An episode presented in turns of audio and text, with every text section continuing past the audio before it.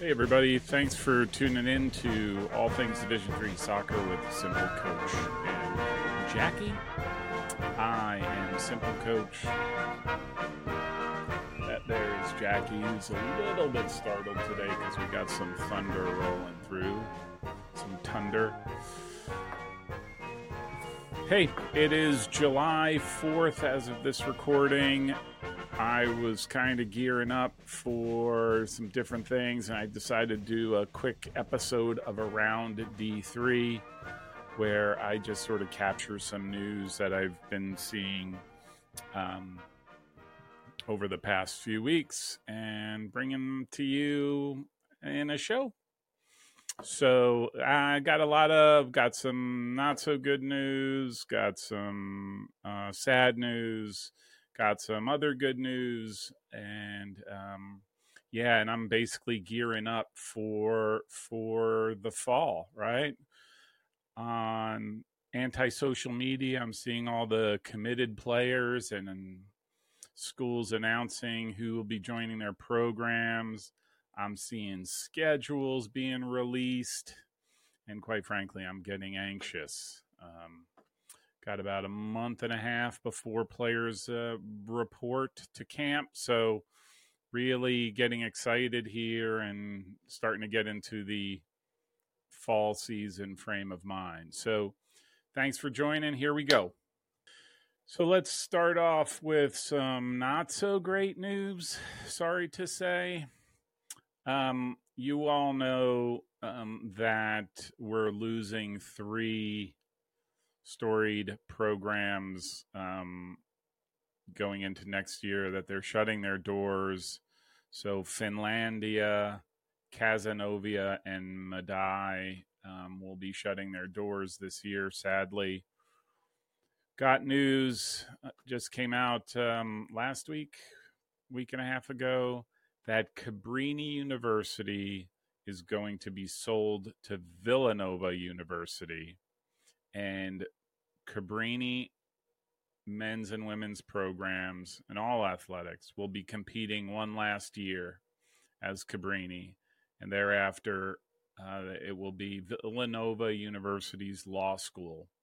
Um, so, uh, sadly, a fourth program um, that I'm aware of that will be we will be losing in the next year. So, um, it's a shame because um have the gear and and was wanting to do an interview. I also have the um the Fields of Dreams that I did from Cabrini, um, really unique school, but um, I guess um, you know COVID, the decline in enrollment, and sort of the typical stories that you're hearing out of these schools um, um, is no different at Cabrini than it was at Finlandia, Cazenovia, or Medaille, and so just um, you know some an unfortunate turn of events.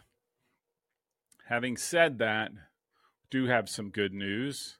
Um, University of Wisconsin River Falls will be starting a men's soccer program. So um, they will be, along with baseball, they're adding men's soccer um, to their array of varsity sports. So that is definitely some some really great news. Along with the University of Hartford will be officially a member of Division Three. They'd previously been a Division One school. I think the last year, maybe because of the transition, they didn't have the greatest of years. But um, in 20 in the fall, they will be joining the Commonwealth Coast Conference with the likes of Endicott, Roger Williams, Western New England, Suffolk, Nichols, Gordon, Wentworth, Curry, and University of New England. So um, losing some, adding a couple, which is always great to see. Salve Regina, um, that was part of the CCC, is actually moving to the new MAC, which gave this allowed um, Hartford to join the Commonwealth Coast Conference. So, um, another news: a school that was looking to become Division Three, um, an outstanding NCC AA school, uh, Bob Jones University, that I think just last year won the national championship, has since pulled back from division going to Division three and will remain a um, NCCAA school. Um, the uh, what I had read is that um, they were struggling to find a um, a conference to join that would have been um, acceptable to them. So, anyhow, um, shame because I do know again uh, as a Christian college in the NCCAA, uh, they follow a tradition as storied as as Messiah's, and um, in some respects took the baton from them when uh, Messiah went to Division Three. So um, they will not be joining Division Three. Oh well. You know, when I was going through the recruiting process, you got some phone calls, you sent and received a whole bunch of letters, maybe got a T-shirt in the mail, and then maybe if you were lucky, you went on a college visit. And that's how I landed at University of Mount Union, just through happenstance.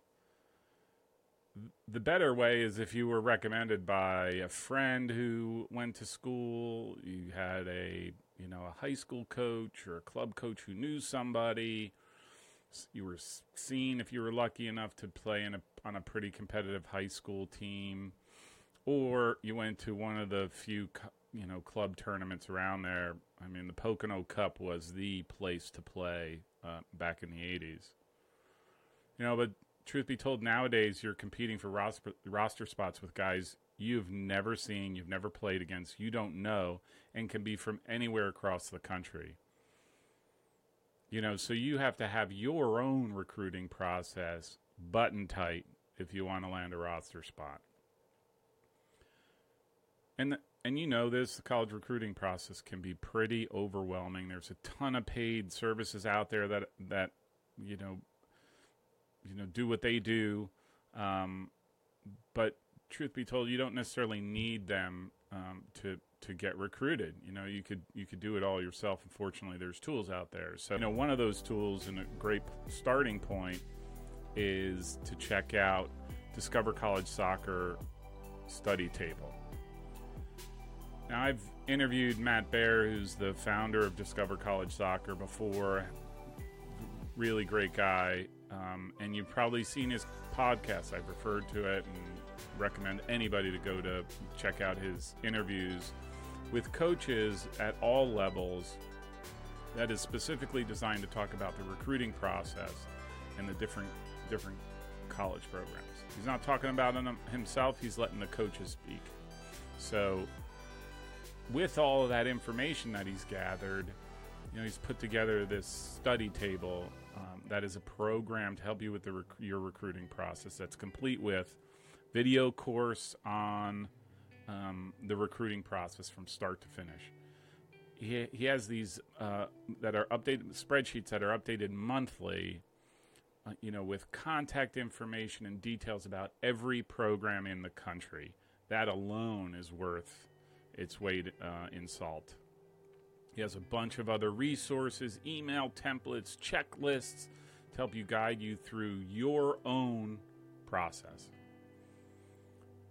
Now, you get the best part is whereas you can pay thousands of dollars to some of these recruiting services, you can get a lifetime subscription to the study table for less than one night in a tournament hotel.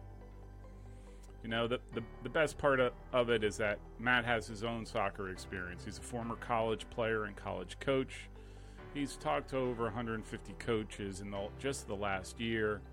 And he he has some great insights and has created something that I think is probably very very useful to uh, a lot of you and and best of all you get to save time and save money now look i don't recommend people that i don't know or i haven't come to know you know i've talked to, to matt as i mentioned on, on a number of occasions and he's probably has the most inf- insightful and I'll just say thorough understandings of the recruiting process. Not because he's made it up, but because he's asked the asked coaches across the co- the, the college game, and he's taken all of that figured out what the best recommendations from all of those discussions that he had, and and and and put that together into uh, the study table.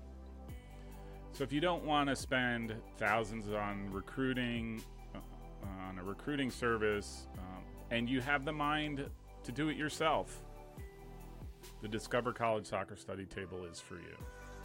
So, in the description, you can find a link um, that will get you 20% off on a lifetime subscription. Or if you go to discovercollegesoccer.com, click on the study table to register and use the discount code SIMPLE, um, you get to save 20% on your subscription. So, with that, good luck. All right, so how excited am I? I'm already starting to fill up my calendar for games that um, um, for the first weekend that I will be able to catch or want to catch um, for a variety of reasons. You know, there are some great games that are starting that'll be kicking off the season that I just um makes me super excited. So, you know, I on September 1st, I got three games at who, you know, how can I miss? National champions Chicago face off against St. Olaf at St. Olaf. And so um, that's a that's a humdinger if I've ever seen one. Another one on September 1st makes me want to drive out to Ada, Ohio to see the Kenyon men's team who will have a new coach by then um, face off against Ohio Northern. Um, uh, and like I said, at Ada, Ohio. And then another game that I would love to go see is on the women's side, Susquehanna versus Misericordia at Misericordia. Uh, both of both teams with some outstanding seasons. Um, that um, I'm sure this will be a great, great competitive match to open it up. So on September 2nd, I got a game that I um um that I think is going to be a, a, pretty interesting matchup against two distinct teams. Catholic University will be hosting Messiah um, in DC, and I'm interested to see what how Messiah looks coming off of that. But I still think it was an outstanding season last year, and um, I would have tabbed as one of the two best teams um, um, still in the country. Um, just remarkable, along with Chicago, obviously. And I was hoping that that would have been the final because I think it would have been a really, really interesting matchup. So that's on September 2nd. On September 3rd, I'm probably going to have to do a lot of driving. On the women's side, you have Johns Hopkins facing off against Scranton at Johns Hopkins. You have Mary Washington facing Johns Hopkins at Mary Washington on the men's side. Again, Mary Washington um, making it to the the semis, and you know Johns Hopkins with the outstanding season that they had as well. So that that should be a pretty pretty crazy game. And then again, another September 3rd matchup um, against two outstanding teams Case Western, the runners up um, uh, on the women's side, facing off against the outstanding women's team at Ohio Northern. So um, I'm not saying that one of these games is going to make my game of the week, but they're definitely in the running. So um, I'm going to have to um, have to sort that out, which is by the way, something I will be doing. So once we get closer, I think I'll do a, a game of the week segment where I just talk about the two teams um, that um, make my game of the week. And yeah, so so so we'll see how that goes. You know, finally, this is the sort of thing that I hate doing. I've had to do it a couple times already. That just coincidentally, the timing of it, um, and I'm sure some of you have seen the news um, sad news, um, and you hate to see it for such a young guy. Melvin Molina, the outstanding, outstanding midfielder for Concordia University, passed away a couple weeks ago. um, um, you, you know, such a, a bright light taken so early um, is sad for for everyone. So, you know, I've said it before. I believe in the power of prayer. So I hope those of you um, so willing and able to say some prayers for Melvin Molina, the Concordia University community, and and of course his family. Um, you know, he left an indelible mark on the field, on the program, and and and all of Concordia, and, and I'm I'm sure those who knew him, um, he will be um, sadly missed. So, um, with that, um, I think I'll wrap up today, and and uh, yeah, um, prayers out to the Molina family and Concordia University. See you next time.